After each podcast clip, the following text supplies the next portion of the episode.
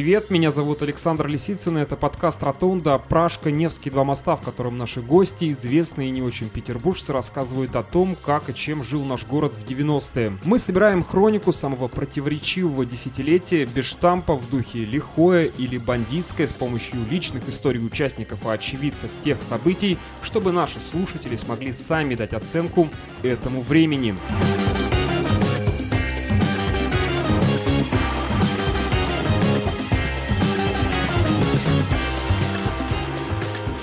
Новый выпуск нашего подкаста об одном из главных событий в Петербурге 90-х. Это выборы губернатора, которые прошли в 96 году. Итог известен. Безоговорочный фаворит, действующий глава города Анатолий Собчак проиграл своему заместителю, руководителю комитета по жилищно-коммунальному хозяйству Владимиру Яковлеву. Про эту кампанию до сих пор спорят. Сторонники Собчака считают, что его тогда предали многие соратники. Он и сам впоследствии написал целую книгу с говорящим названием названием «Дюжина ножей в спину», сторонники Яковлева настаивают, что все было честно, и в буквальном смысле no name смог победить на губернаторских выборах, потому что в стране тогда была настоящая политика и настоящая конкуренция. В нашем выпуске тоже не будет истины в последней инстанции, но будут две точки зрения, два взгляда на ту губернаторскую гонку. Мы позвали в качестве гостей двух политологов, которые входили в руководство избирательных штабов Анатолия Собчака и Владимира Яковлева.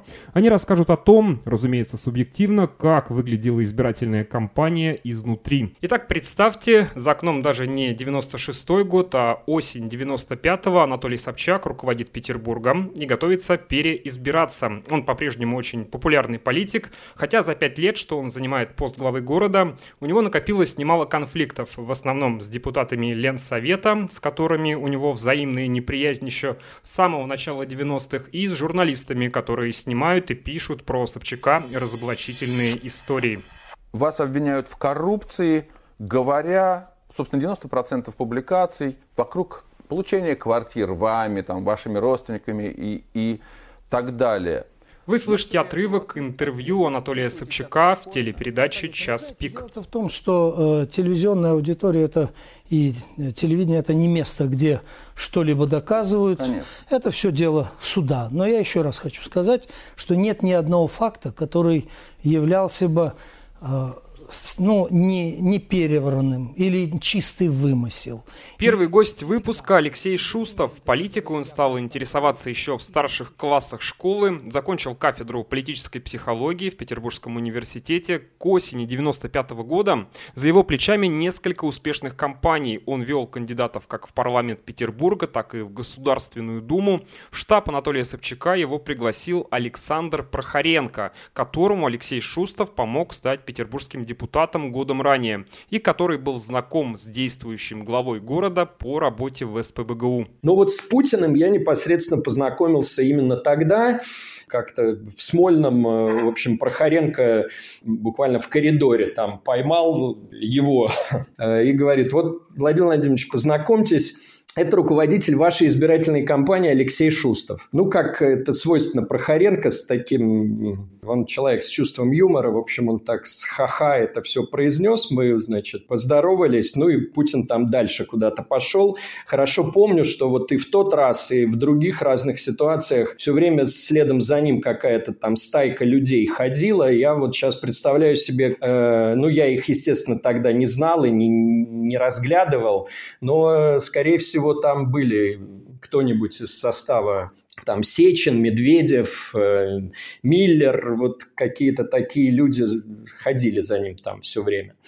Я прям эту сцену достаточно хорошо запомнил, э, в частности, потому что мне уже с самого начала было понятно, что Путин это совсем не какая-то там непонятная серая мышь, которая ничего не решает. В Петербурге на тот момент э, все знали, что это ну почти второе лицо, почти наряду с Кудриным. Вот я бы так сказал. То есть к, в 95-м, к началу 96-го года вот это были такие два э, самых главных зама у э, мэра Собчака. А всем было понятно, все готовились уже к тому, что в 96 году должны были быть э, перевыборы мэра, и они должны были быть в июне Там шла достаточно такая серьезная борьба за то, чтобы передвинуть их на пораньше, с тем, чтобы у конкурентов Собчака осталось меньше времени на подготовку, но это традиционная история на выборах, мы ее часто видим. Э, и как раз э, Путин был э, тем человеком, который вот в тот период, конец 95 -го года, очень много работал в законодательном собрании именно с тем, чтобы сформировать вот эту команду поддержки для и переноса выборов, ну и в принципе из депутатов формировать определенную группу для поддержки Собчака. Второй гость выпуска еще один петербургский политолог Владимир Большаков. Он так же, как и Алексей Шустов, работал в разных избирательных кампаниях с начала 90-х. До 96 -го года они часто пересекались, иногда сотрудничали. И он осенью 95 -го года тоже готовится стать руководителем штаба одного из кандидатов в губернатора Петербурга. И этим кандидатом был, драматическая пауза, все тот же Анатолий Собчак. Значит, а, должны были быть выборы губернатора, а заранее это было известно. Вот, и нам сказали, что а, можно собрать команду и работать, чтобы Собчак стал еще раз губернатором. Мы взяли, вот, арендовали здесь помещение на самом Саперном 5 недалеко. И собрали хорошую команду, какую положено собирать. Все специалисты там, всех направлений, все это есть. 12 лидеров полевиков. Вот, собрали и сидим, ждем. Время идет. Работать нужно начинать в таких случаях, ну, хотя бы за полгода, а лучше вообще заранее. И вдруг я узнаю из совершенно других рук, откуда-то неизвестно, а что, оказывается, мы там не работаем, что с нами никто не договорится ни о чем не хочет, и вообще мы тут совершенно ни при чем. Я начинаю туда звонить, вот, а мне говорят, что вообще кто вы такие, мы вас не знаем, идите нафиг, точка.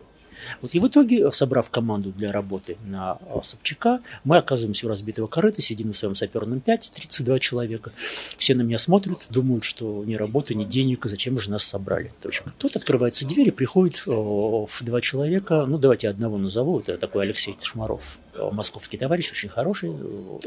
Приходит и говорит, что вот мне тут сказали, что вы собирали команду работать под Собчака, да, а вас не востребовали. А мы как раз ищем команду вот, нужны специалисты. Мы говорим, ну, очень хорошо, только условие одно, что вот мы сами все решаем, ваше дело, так сказать, финансирование. Вот, согласны? Он говорит, ну, я имею совещательное слово в этом вопросе. Договорились, договорились, ударили по рукам, я говорю, на кого? На Якова Владимир Анатольевич, ничего себе, интересно, это на зама? Ну, вот так мы начали работать на Яковлев. Но я хотел бы только уточнить одну вещь, э, потому что это влияет на профессиональную репутацию. Когда мы договаривались о работе, пунктом номер один было, что мы идем до конца и работаем только на победу. Никаких снятий, никаких там уходов из компании. Этого быть не должно. А, понятно, что стопроцентной уверенности в победе у нас не было. Ну, как можно быть уверенным, когда у Собчака рейтинг был под 70, а у Яковлева был 1,8 на старте. То есть 2% в пределах погрешности. На самом деле это не секрет, что против переизбрания Собчака на пост губернатора выступали некие таинственные силы из Москвы. Фамилии Владимир Большаков деликатно не назвал, пересказывать слухи из разных статей в интернете тоже не хочется, поэтому просто обозначим эту интригу и запомним. Тут еще стоит уточнить, за пост губернатора Петербурга в 96 году боролись не только Анатолий Собчак и Владимир Яковлев, на победу претендовали еще несколько ярких петербургских политиков, которые потом также сыграли свою роль в этой гонке. Видными кандидатами. Тогда были зампред счетной палаты Юрий Болдырев, лидер местного отделения партии «Яблоко» Игорь Артемьев, бывший вице-мэр Вячеслав Щербаков и бывший сенатор Александр Беляев – Вернемся к старту губернаторской кампании, рассказывает Алексей Шустов. К началу февраля стал, э, стал формироваться штаб, но получилось так, что Собчак э, поручил всем этим заниматься супруге своей. Людмила Борисовна была назначена заниматься всем этим с самого начала, еще то ли в конце января, то ли в начале февраля. По крайней мере, я уже присутствовал на первых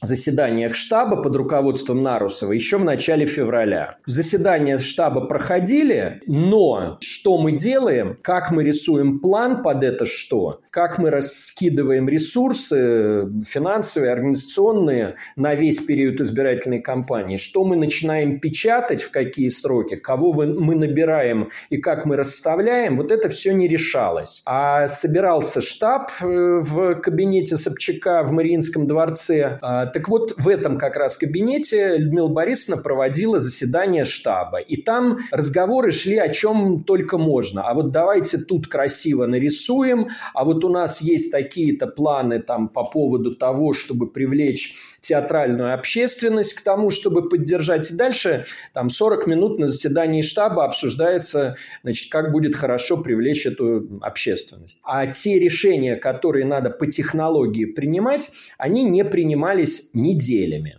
Интересно, что похожую историю рассказывает и Владимир Большаков. Жена Яковлева Ирина также принимала активное участие в работе выбранного штаба своего супруга, но, по словам политтехнолога, не руководила процессом, а вдохновляла и мотивировала всю команду, что бы это ни значило.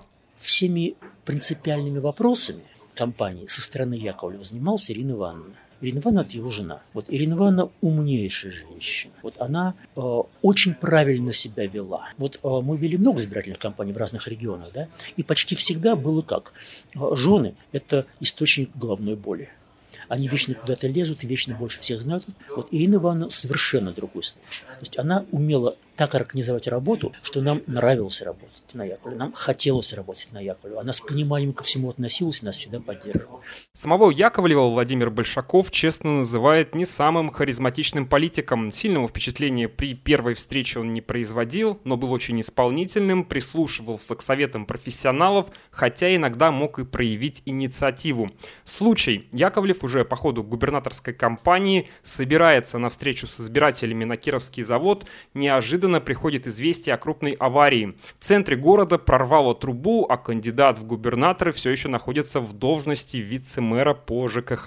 Ну, то есть ситуация в чем? Да, а, у Яковлева шло в день по две встречи. Это очень тяжело, это большая работа, и вот он в таком режиме держался ну, месяца два. А, а ведь никто его обязанности с него не снимал.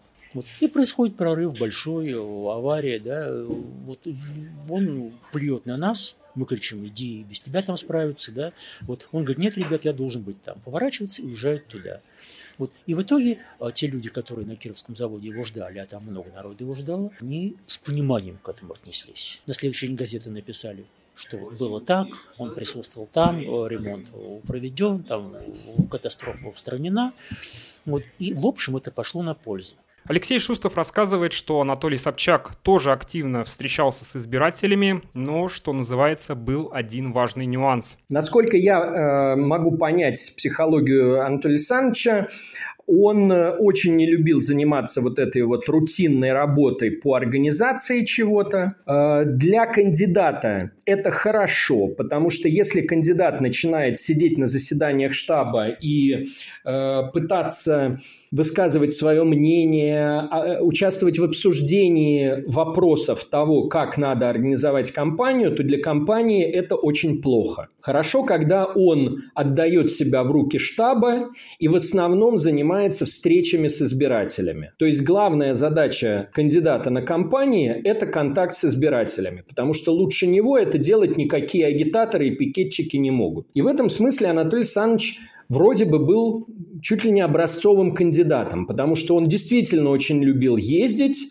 встречаться и э, не сидеть в кабинете. Но проблема в том, что встречался он большей частью э, не с теми избирателями, с которыми ему следовало бы встречаться с точки зрения технологии избирательной кампании, то есть с колеблющимися. По всей классике избирательной кампании надо встречаться с теми, кто колеблется, со своими сторонниками, которые уже представляют твою жесткую базу поддержки, с ними ну разок можно встретиться, там э, пожать руки, они все довольны и, и, и поехал, потому что они уже твои, не надо тратить драгоценное время на общение с своей э, стабильной базой поддержки. А вот Анатолий Александрович очень любил ездить как раз туда, где его любили. Это вполне естественно для любого человека. Не ехать туда, где надо кого-то переубеждать и э, э, спорить, а ехать туда, где тебя поддерживают.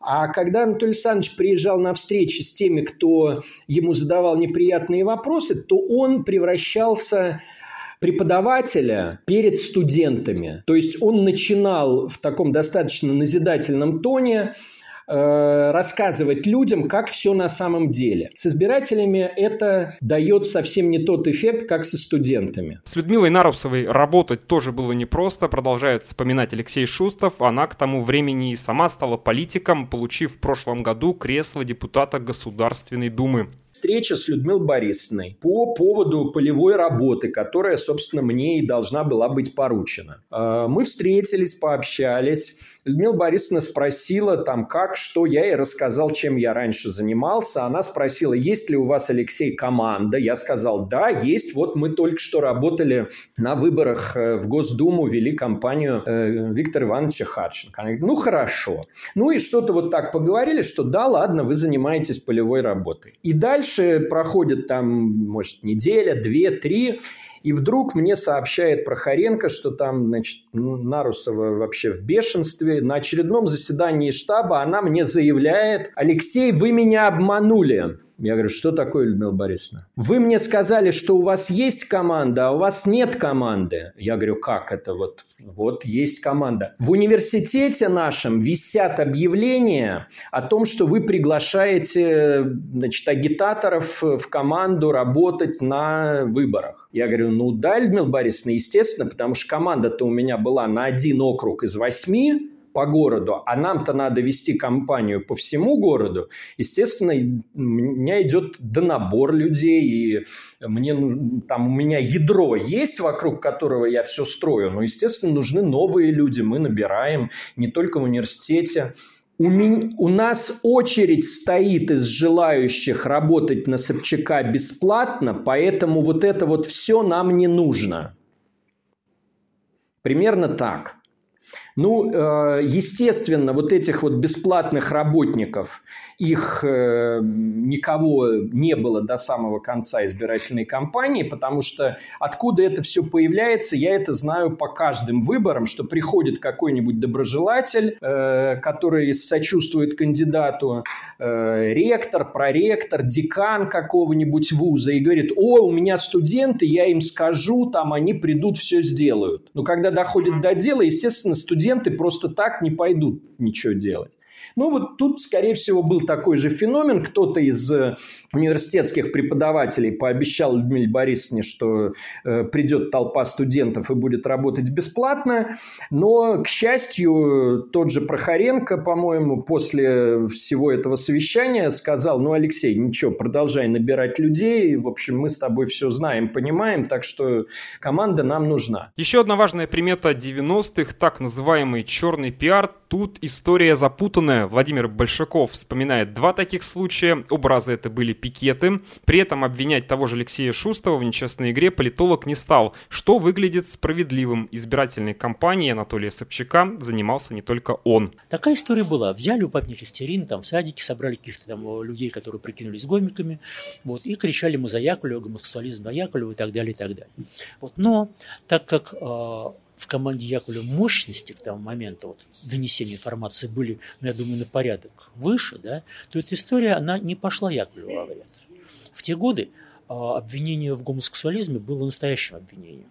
То есть это сейчас там, скажи про человека, что он гомик, ну и ладно, все сейчас гомики, да, уже не так остро люди реагируют. В те годы на это реагировали остро. Вот у нас были мощности, чтобы объяснить, что это вранье. Вот. И поэтому эта история пошла, ну, я думаю, больше нам в пользу. Ну, был один митинг бомжей. Да, ну, собрали митинг, да, сказали, что вот э, бомжи Петербурга поддерживают Яковлева. Да. Этот митинг бомжей, э, когда мы туда подъехали, они уже шли, возвращались через Литейный мост оттуда, вот, в центр города. Идут какие-то бомжи, на самом деле, ну, такие все какие-то неодетые. Ну, фанерка написана, мы за Яковлева, да. Вот, ну, вот идут, они уже такие все волочатся, бросают их где попади, там, на Невском, да. Не проходят такие вещи в Петербурге. Алексей Шустов и вовсе настаивает, что неэтичных методов политической борьбы не было с обеих сторон. Была нормальная живая агитация. Но вот тем не менее, действительно, сами полевые работники, они очень так э, увлеченно и самоотверженно защищали честь своего кандидата и потому э, там могли... Я не помню, чтобы мы использовали мегафоны, но, по крайней мере, голосистые пикетчики, они могли что-то кричать, а там, допустим, напротив, э, на другой стороне улицы, около метро стоит пикет другого кандидата, и там те начинают кричать. То есть вот такая вот живая агитация и очень активная борьба на улицах между конкурентами на выборах, при всем при том, что ни одна сторона не могла вызвать полицию, чтобы убрали конкурентов, как это может происходить сейчас, вот это тоже надо иметь в виду. Отдельная тема губернаторской кампании в Петербурге 96 -го года. Листовки с кандидатами Владимир Большаков считает, что тогда они были куда изобретательнее, правильнее даже сказать,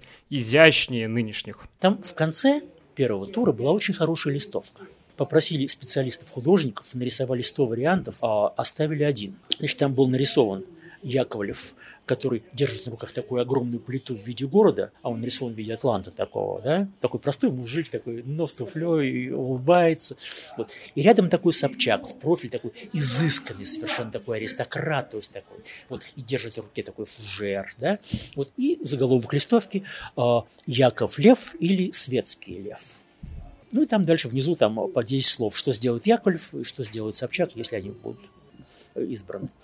Вот это можно назвать черным пиаром, потому что был такой закон, который обязывал а, всех кандидатов согласовывать изображения противников, вот, прежде чем ты их нарисовал. Но тогда эти законы были не строгие. То есть можно согласовывать, а можно и не согласовывать. Это как был черный пиар, не черный пиар. У Алексея Шустова тоже есть история про листовки с Анатолием Собчаком, правда, не такая проникновенная, как предыдущая. Более того, уже когда вышли в поле мои работники, и надо было давать новые-новые э, агитационные материалы им в руки, я не мог их давать, я не мог их печатать, потому что Людмила Борисовна э, была главным цензором этих материалов. То есть мы готовили макеты, мы что-то там писали и дальше несли к Нарусовой. Они у нее лежали, потому что у Людмилы Борисовны не хватало времени почитать то, что мы написали, и, соответственно, поставить свою визу в печать. Ну и у меня были ситуации, когда мне просто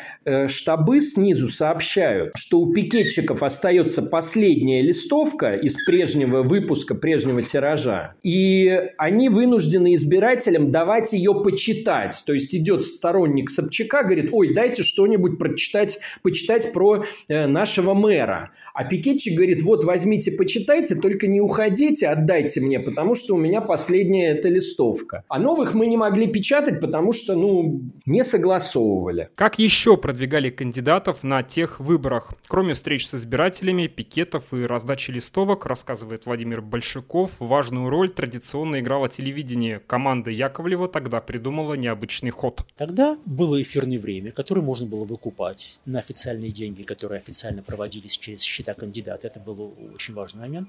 Вот мы выкупали это эфирное время, и никто нам не запрещал его выкупать. Времени было много. То есть его осталось, ну, я думаю, две трети невыкупленного никем. Вот и поэтому мы смогли запустить две очень хорошие телепрограммы. Вот одна была программа, на которую никто не обращает внимания, о ее роли никто не говорит в победе Яковлева, да, а роли была очень высока. Это была э, серия из 200 маленьких роликов, которые показывали, какой у нас хороший город. Вот просто выходили люди с камерами, снимали утром, после дождя, машины умывают город, поливальные машины, солнце встает, вот решетка зимнего сада, вот деревья шумят, вот идут девушки, улыбаются.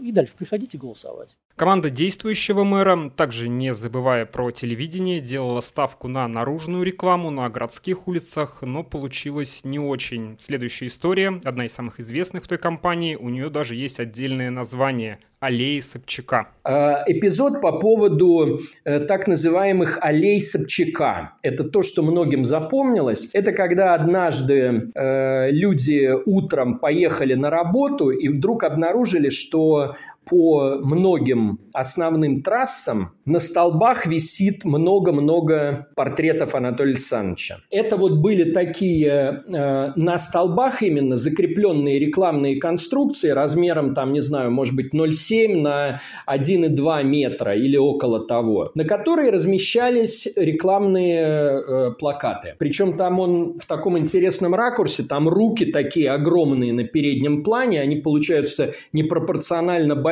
Собчак сидит за столом, то есть э, его там верхняя часть туловища, и на столе лежат руки такие большие, и вот этот вот портрет человека за столом. И вот целые улицы действительно э, на каждом следующем столбе висит вот таким образом Собчак. Так вот, я не знаю точно, как они там появились, я могу предполагать, но я хорошо помню, что Людмила Борисовна лично э, вот как раз в течение нескольких совещаний согласовывала этот портрет. Тут побольше сделайте, тут подвиньте. Э, то есть вот это все согласовывалось достаточно долго. С участием э, руководителя городского центра размещения рекламы Шмакова. Но фокус в том, что потом она наконец согласовала и сказала, ну все, можно печатать. Я не знаю, как принималось решение о размещении, но я вполне могу предположить, что когда напечатали эти плакаты, и Шмаков позвонил Людмиле Борисовне или там где-то они встретились, он спросил, ну что, у нас все готово, размещать? И Людмила Борисовна ему сказала, конечно, размещайте. А сколько размещать? Никто ничего не спросил. И разместили все, что было. А напечатали, видимо, много. И вот из-за этого появились вот эти самые аллеи Собчака. И через несколько дней, конечно, это сняли, потому что раздражение было большое, потому что э, с помощью просто плаката своих сторонников ты не привлечешь, а противников ты только вызовешь вот эти все злобные насмешки. Так что вот был такой эпизод. Еще, конечно же, интересно, какой у команд был бюджет на избирательную кампанию. В интернете пишут по-разному. Оба гостя подкаста точную сумму тоже не назвали. Владимир Большаков вспоминает, что деньги поступали из разных источников,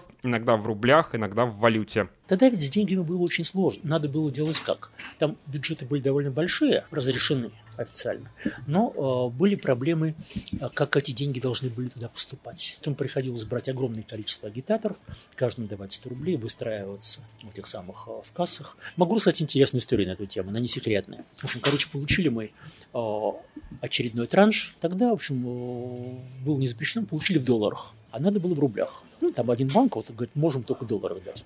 Вот. Значит, и надо было поменять на рубли. Вот, и мы пошли и обменяли больше 100 тысяч долларов а, за один день. Во все, ну, всем раздали по чуть-чуть, да, и во всех вот этих самых обменниках обменяли. По тем временам это были большие деньги. Это сейчас что такое там 100 тысяч, а тогда это было хорошо. Курс доллара в Петербурге рухнул, то вернулся обратно. То есть вот э, факт биографии, да, я обрушил курс доллара в России. Важное уточнение по ходу избирательной кампании день голосования перенесли на 19 мая, то есть на месяц раньше, чтобы выборы губернатора не пересекались с выборами президента России. Изменения весной 96 года произошли и в штабе Анатолия Собчака. У Алексея Шустова появился еще один начальник. В конце апреля, напоминаю, выборы 19 мая. В конце апреля, то есть за три недели до первого тура голосования, заместители мэра, как мне рассказал Прохоренко, действительно наконец наконец, э, пришли к э, Собчаку, ну, не знаю в каком составе, как минимум там, скорее всего, были и Путин, и Кудрин. Пришли к Собчаку и сказали, что, ну, Анатолий Александрович, что-то как-то вот компания идет не очень активно. И тогда Собчак им поручил заняться этим. И был сформирован штаб во главе с Кудриным. И мы собирались каждый день, вот начиная с этого момента, с конца апреля, мы собирались каждый день в кабинете Алексея Леонидовича Кудрина, председателя комитета финансов и заместителя мэра э, на Вознесенском э, проспекте, ну вот там во дворах за Мариинским дворцом, где до сих пор этот комитет финансов. А, и вот этот штаб собирался каждый день, но при этом параллельно продолжал работать штаб во главе с Нарусовой. И в итоге бывало так, что днем я иду там на, отчитываться на заседании штаба у Нарусовой в кабинете в Мариинском дворце, а вечером там часов в 9-10 2015 мы собирались уже у Кудрина. На эти заседания у Кудрина иногда приходил Путин. Вот опять же, что я должен признать, да, он приходил, э, не садился никогда вместе со всеми за общий стол. Как правило, они с Кудриным уходили в эту в заднюю комнату, комнату отдыха, которая как известно, в кабинетах больших начальников есть. Там минут 10, там могли 15 что-то обсуждать. Мы тем временем, оставшиеся в кабинете за столом, там обсуждали какие-то второстепенные вопросы, потом они выходили. Путин, ну, мог остаться еще что-то послушать, э, опять же, не присаживаясь за стол, а как-то так вот из-за спин. Э, один раз э, Кудрин вышел один, позвал меня, говорит, Алексей, иди там, у Владимира Владимировича к тебе вопрос есть один. Да, там был вопрос по ходу работы, я ответил, там буквально две минуты, и все, и ушел, и как бы вопрос закрылся. То есть вот в какой форме Путин участвовал в работе этого штаба. И вот тогда существовали уже два штаба. И вот когда, э, по-моему, 5 мая наконец-то появились первые средства уже через Кудрина, которые пришли, через штаб Кудрина, вот тогда, наконец-то, ровно за две недели до первого тура голосования, я смог, наконец, уже переждавших, пере, перепревших в этом ожидании полевых работников, пикетчиков вывести на улицу. И в итоге они работали всего месяц, две недели до первого тура и еще две недели до второго тура. По итогам первого тура Анатолий Собчак стал лидером, набрав 29% голосов избирателей. На второй строчке расположился вчерашний аутсайдер Владимир Яковлев. У него было около 22%. Также больше 10% набрали упомянутый выше Юрий Болдырев и кандидат от коммунистов Юрий Севинард. Двух лидеров гонки ожидал второй тур. Тем не менее, даже после такого неубедительного результата казалось, что Анатолий Собчак не может проиграть. Пусть и победа будет непростой. Во всяком случае, в штабе мэра Петербурга царил умеренный оптимизм. Немножко истории. Вы видите кандидата в губернаторы э, в 1996 году Собчака Анатолия Александровича. А это наш ведущий. Она будет знакомить вас э, дальше с членами нашей команды. А вообще... Вы слышите отрывок любительской съемки, сделанный в ночь голосования 19 мая. Это личный архив Алексея Шустова. Но я надеюсь, что будут настоящие, достаточно длительные дебаты, в которых я думаю, можно нет, будет обсудить Собчак его и определить ну, естественно, тут Яков, это все, ладно, Болдырев, да. будущего Петербурга. Болдырев я уже говорил, что для меня главный лозунг штабе Владимира Яковлева тоже времени зря не теряли. Команда вице-мэра провела ряд переговоров с остальными кандидатами и добилась выдающихся результатов. Проголосовать за оппонента Собчака во втором туре своих избирателей попросили сразу несколько политиков, выбывших из гонки. Артемьев, Щербаков, Беляев, а также губернатор Ленобласти Александр Беляков. Санкт-Петербург снова перед выбором. Продолжать разрушаться – нищать, прозябать. Вы слышите отрывок предвыборного ролика Владимира Яковлева, где петербуржцам сообщается о созданной коалиции в поддержку оппонента Анатолия Собчака. Три лидера, чьи имена о многом говорят горожанам, объединились. Финалом схватки за губернаторское кресло стали теледебаты. Поединок в прямом эфире был назначен на 31 мая, рассказывает Алексей Шустов. Но вот о чем стоит рассказать, это о тех самых дебатах э, телевизионных между Собчаком и Яковлевым, на которых, по мнению многих, все и решилось. Потому что дебаты, от которых ожидалось, что Собчак разобьет на голову Яковлева, эти самые дебаты Собчак фактически проиграл. С чем это было связано? Это было связано с тем, что, будучи отличным оратором, Собчак все-таки оказался плохим дебатером, потому что нужно слушать. Собчак великолепно выступает, выступал на митингах э, с университетской кафедры, э, на заседаниях парламента, но когда надо вести диалог, ему было сложнее. И получилось что? Рассчитывая на свои прекрасные ораторские способности, Анатолий Александрович вообще никак не готовился к дебатам. По крайней мере, об этом свидетельствует вот такая сценка э, на последнем заседании штаба. То есть вот 2 июня, воскресенье, голосование. 1 июня э, день тишины, я не помню, был он тогда или нет. Последнее наше заседание штаба в пятницу 30 июня, уже поздним вечером. Хотя нет, не поздним, потому что дебаты были в 10. Мы как раз заканчивали заседание штаба пораньше. Наверное, там в 9, 9.30 заканчивается заседание штаба у Кудрина. Кудрин уезжает на телевидение к дебатам, которые как раз там должны были быть то ли в 10, то ли в 9, вот что-то такое. Мы все расходимся уже после заседания штаба, на котором решались уже вопросы дня голосования, наблюдатели, вот все такие вопросы, уже касающиеся дня голосования, потому что агитации уже нет. И э, кто-то спрашивает Кудрина, э, Алексей Леонидович, а Анатолий Александрович э, к дебатам-то готовился? На что Кудрин отвечает, держа в руках такую толстую э, пачку бумаг, ну, документ какой-то. Говорит, Анатолий Александрович попросил подготовить справку по результатам развития города за пять лет. Вот мы ему подготовили. Он сказал, в машине перед дебатами посмотрю. И, соответственно, вот э, Кудрин поехал к Собчаку, чтобы вместе с ним, как начальник штаба, ехать на телевидение. Это подготовка Собчака. Добрый вечер, уважаемые телезрители. Сегодня... Вы слышите отрывок теледебатов Анатолия Собчака и Владимира Яковлева. Это 1996 год. Как вы знаете, по итогам первого тура определились два претендента на этот пост. Анатолий Александрович Собчак и Владимир Анатольевич Яковлев рассказывает Владимир Большаков. Было два человека, которые отвечали за вот это все, за дебат. Это, конечно, Кошмаров, и это, конечно, Саша Ершов. Вот два человека, которые разбираются в этих вопросах, вот, которые готовили специально. Вот я просил, э, чтобы было вот то-то, вот то-то и вот то-то. Э, эти просьбы были учтены. Вот, то есть э, на что мы настраивали? Зная, кто будет смотреть телевизор, прежде всего, да, какая часть нашего электората, какая часть Собчаковского. Вот. Мне было важно, чтобы были затронуты две вещи. Первая вещь. Надо было ловить Анатолия Александровича на бытовых вещах. То есть сколько стоит квартирная плата, сколько стоит проезд трамвая и метро. Если удастся показать, что он этого не знает, Собчак, это будет плюс. А второе, нужно было вывести его из себя, если есть такая возможность. Не вестись на его темы, вводить свои темы. Это, в общем-то, азы политтехнологий, которые Кошмаров и его ребята очень качественно сделали. Они тренировались, он готовил, Владимир Анатольевич. Вот в итоге получились очень хорошие дебаты, настоящие, на которых, конечно, мы сильно И второе. Вы знаете, сколько получает вообще дворник в городе? Сколько получает дворник, я знаю, но я знаю, Нет. сколько получает начальник ПРЭО. Назовите. Дворник в городе при полуторной ставке получает 699 тысяч.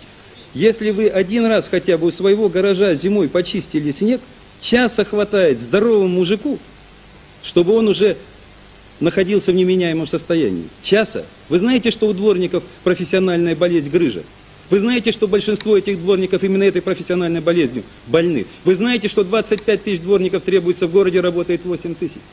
Вам это-то надо знать. А вы все порхаете, значит, вот по таким бумажкам.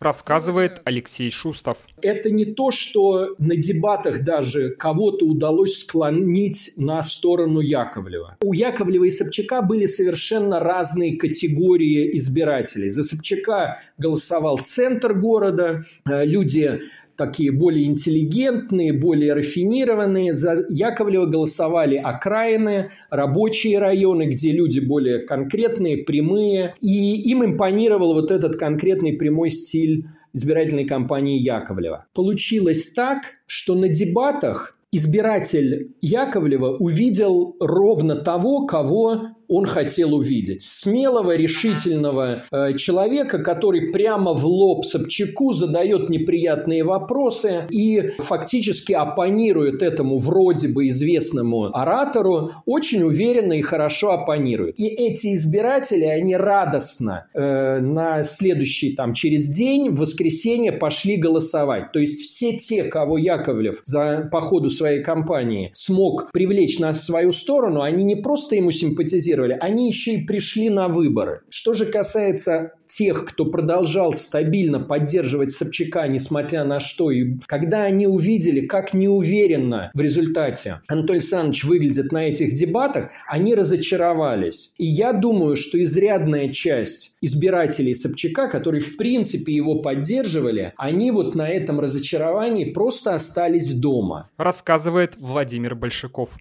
Собчак говорил красиво. И если бы их дебаты проводились во время большого ученого, расширенного ученого совета нашего университета, например, да, то, конечно бы, среди профессорского преподавательского состава победил бы Анатолий Александрович Собчак, безусловно. Но проводились дебаты на телевидении в условиях, когда Яковлев начал верить в свою победу, а Анатолий Александрович стал нервничать по поводу своей победы, и для большой аудитории. А о том, какова целевая направленность этой аудитории, люди Собчака ему близко не говорили. Вот, а мы своим объясняли в такой ситуации, это, это дуэль, да, то есть Собчак бы выиграл дуэль на э, рапирах, вот, а дуэль на э, ракетных установках средней дальности выигрывал Яковлев. Была дуэль на наших условиях, наши темы, наши формы разговора для нашей аудитории. Яковлев был здесь сильнее. Яковлев во втором туре набрал 47% голосов, Собчак 45, отрыв вице-мэра от своего начальника составил 28 тысяч голосов. По меркам избирательных кампаний это совсем чуть-чуть, рассказывает Алексей Шустов. У нас уже было напряжение, когда в день голосования мы уже чувствовали, что, в общем, все может быть не так радужно, что э, мы же проводили опросы, то есть у нас постоянно шел монитор мониторинг, и мы уже видели, что они идут тык в тык. Мы, возможно, даже проводили, не помню сейчас, может быть, мы проводили опрос даже в субботу, и у нас были к воскресенью данные о том, что там все неблагополучно. Но по ходу того, как приходили э, данные, э, и мы там их вбивали в компьютер, в эту в общую таблицу, э, мы, конечно, все больше разочаровывались, и у нас там такое гнетущее настроение нарастало. Э, по моему опыту, 40% данных, полученных вот в режиме онлайн э, с избирательных участков, в том случае, если выборы честные, естественно, 40% данных с участка уже дают окончательный результат. И когда мы вот на этих 40% увидели, что Яковлев чуть-чуть впереди, ну, вот это было уже, конечно, шоком. Рассказывает Владимир Большаков. У нас на Саперном 5 была э, на стене огромнейшая такая нарисована схема. Все округа, список всех округов. Вот в каждом округе, на каждой избиратель, в каждой избирательной комиссии, в каждой, да, было по несколько наблюдателей причем а, от нашего кандидата, от а, всяких других организаций, то есть по 5-6 наблюдателей было. И когда считали голоса, там держали руку на пульсе железно, то есть там нельзя было смахлевать, никто не старался, но все равно. И как только комиссия э, заполняла бюллетень, чтобы ввести его ну, куда-то в центр, тут же копия этого бюллетеня приходила к нам по телефону, диктовали. Мы заполняли эти самые таблицы. А Яковлев в это время сидел в Смольном. А там тоже было вокруг него много людей, из которых были частично специалисты. Ну, скажем, был Вершов, и Кошмаров там был, и еще там ребята были, и Ежов. Вот. Ну и было каких-то людей, которые вообще к компании никакого отношения не имели, там сразу принадлежало. У вас какое настроение? Всегда, как видите, бодрое. Только бодрое настроение, потому что другого быть не может. Вы слышите фрагмент любительской съемки Владимира Яковлева поздравляют с победой на выборах губернатора в 96 году. Ребята, Ура! Ура! Вот нет рюмки, а, а нет желания запарывать. Рассказывает Владимир Большаков. И вот о, звонят мне где-то, наверное, полчетвертого утра вот Дима Ежов, который от нас вот сидел в главной комиссии в городской. Вот говорит, Володя, кажется, все. Я говорю, а что все? Говорит, осталось посчитать 30 тысяч голосов всего, 30 тысяч бюллетеней, да? Вот, а мы выиграем 27 тысяч. В принципе, это все. Приехали на Саперный, а, купили бутылку шампанского, наверное, литров на 10. Тогда такие еще продавали, такие большие бутылки. Вот, а народу-то было много.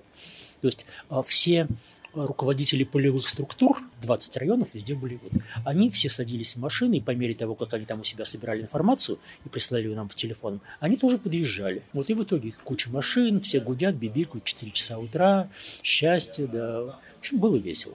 После победы Владимир Большаков продолжил работать с Владимиром Яковлевым. Кстати, сотрудничал с новым губернатором Петербурга после выборов 96 года Алексей Шустов. Он и сегодня положительно отзывается о нем, называя его хорошим человеком и руководителем. А сама губернаторская кампания осталась в памяти обоих политологов самой яркой, честной и конкурентной.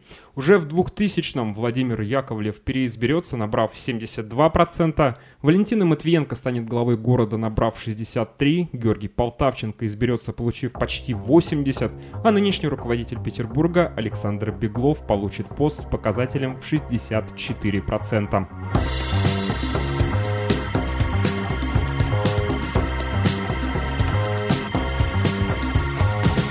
Вы слушали подкаст «Ротонда» Пражка-Невский два моста, где мы рассказывали о выборах губернатора Петербурга, которые прошли в 1996 году.